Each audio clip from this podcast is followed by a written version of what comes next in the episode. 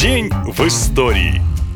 27 июля в России появилось такое привычное сегодня понятие, как страховка. Сейчас каждый водитель имеет в машине полис на случай аварии. Многие страхуют жилье, а кто-то оформляет страховку на отпуск. Но почти 200 лет назад россияне просто не знали, что такое страховка. Именно в эту дату, в 1827 году, император Николай I подписал указ, благодаря которому появилось страхование. Он назывался о создании первого в России России страхового от огня общества. Не секрет, что пожары были большой бедой. Москва горела не один раз, причем дотла. В разных губерниях, крупных и малых, большинство построек были из дерева. И иногда из-за одного костра, разведенного где не нужно, люди теряли все имущество. Первая страховая контора была государственной и получила капитал в размере 4 миллионов рублей. Вскоре она начала принимать заявки на страхование недвижимости и брать за это плату. И только через полвека заработало страхование жизни. Страховка стоила дорого и не была обязательной. И лишь к 20 веку процесс страхования в России стал массовым и привычным делом. И ровно 70 лет назад, 27 июля, завершилась Корейская война. Каждый школьник знает, что на карте есть две страны, которые называются Корея – Северная и Южная. Но как так получилось? Корейский полуостров был разделен на две части после Второй мировой войны. Согласно Потсдамскому Мирному соглашению 1945 года Северная стала сферой влияния Советского Союза, а Южная – США. В результате на севере возникла Корейская Народно-Демократическая Республика, в которой правили коммунисты, а на юге появилась Республика Корея. В 1950 году между двумя частями одной страны началась настоящая война. На стороне КНДР выступали Китай и Советский Союз. Южную Корею поддерживали не только американцы, но и силы ООН. Война длилась три года. Погибло 2 миллиона корейцев, миллион китайцев и 38 тысяч солдат США. 27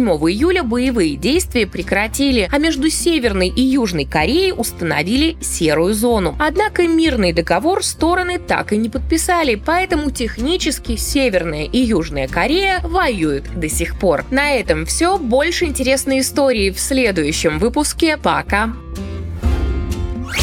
Наша лента. Коротко и ясно.